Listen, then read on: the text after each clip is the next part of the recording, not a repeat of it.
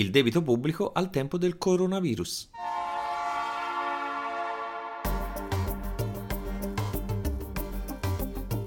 La Finanza Amichevole, il podcast che semplifica il concetto ostico della finanza per renderlo alla portata di tutti, curato e realizzato da Alessandro Fatichi.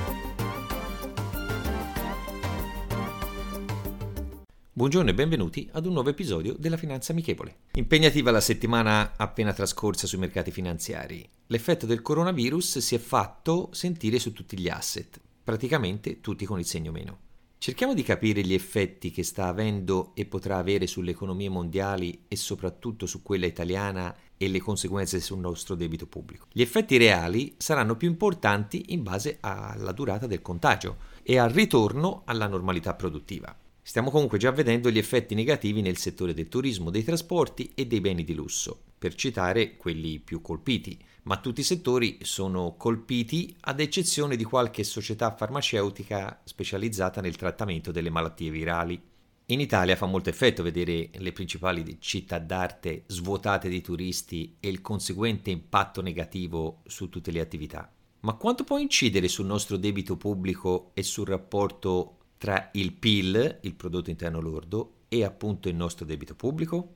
Il debito pubblico si crea quando le spese dello Stato sono maggiori delle entrate. Quindi è possibile che lo stesso emetta nuova moneta in circolazione oppure emette nuovi titoli di Stato per poter finanziare le spese che deve sostenere. Emettendo nuovi titoli, lo Stato deve pagare un interesse a chi li ha sottoscritti. Più alto è l'interesse e maggiore è l'incidenza sul debito pubblico se lo Stato non riesce a compensare le entrate con le uscite. Questo è il motivo principale perché il nostro debito è salito bruscamente negli anni 80 e dopo una fase di stallo è nuovamente aumentato negli ultimi 10 anni, portando il rapporto deficit-PIL al 138%, che è un valore tra i più alti nei paesi industrializzati, per non dire forse anche in tutto il mondo.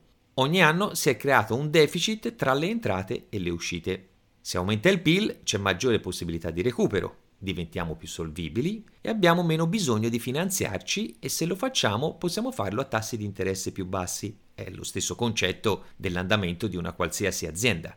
Se le uscite sono superiori alle entrate, non può altro che aumentare il debito pubblico purtroppo. Questo crea ripercussioni non solo sull'immediato, ma anche sulle future generazioni.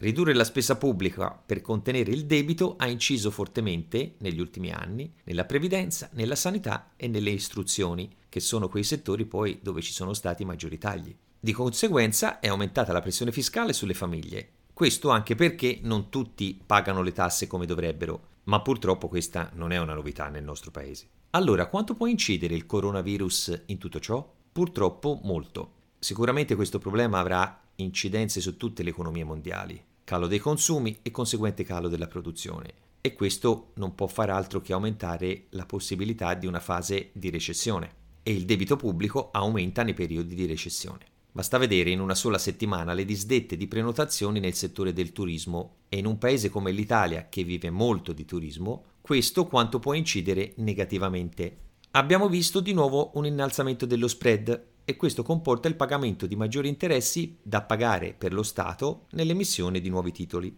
Non dimentichiamo però che la speculazione in questi momenti la fa da padrona. Riepilogando, in questa fase il virus allontana le persone dall'Italia, crea psicosi tra gli italiani che tendenzialmente spendono e consumano di meno, a parte l'assalto irrazionale ai supermercati come se ci fossero problemi di approvvigionamento, ma lasciamo perdere. Se le aziende vendono e producono di meno, a rischio ovviamente ci sono i posti di lavoro e anche questo si ripercuote automaticamente sul debito, che aumenta per ulteriore mancanza di entrate, di gettito praticamente fiscale, perché lo Stato comunque ha bisogno di entrate per sostenere la spesa pubblica. Ho cercato di essere il più chiaro possibile su quello che è l'impatto del coronavirus sul debito pubblico. Ma proviamo a vedere i lati positivi. Una cosa del genere può essere una molla per accelerare drasticamente il processo di conversione industriale e dobbiamo ovviamente essere totalmente sostenibili e responsabili.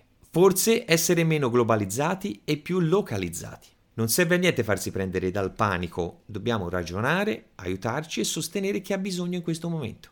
Per fare un esempio nel nostro piccolo, quest'anno facciamo le vacanze in Italia da italiani. Cerchiamo di essere sociali e collaborativi, voglio dire anche meno egoisti. Nei momenti di difficoltà dobbiamo unirci e non allontanarci. Ce la faremo anche questa volta.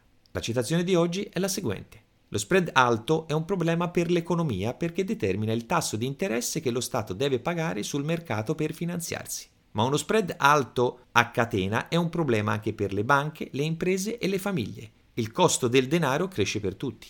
Carlo Cottarelli, rendiamo la finanza amichevole. Vi aspetto.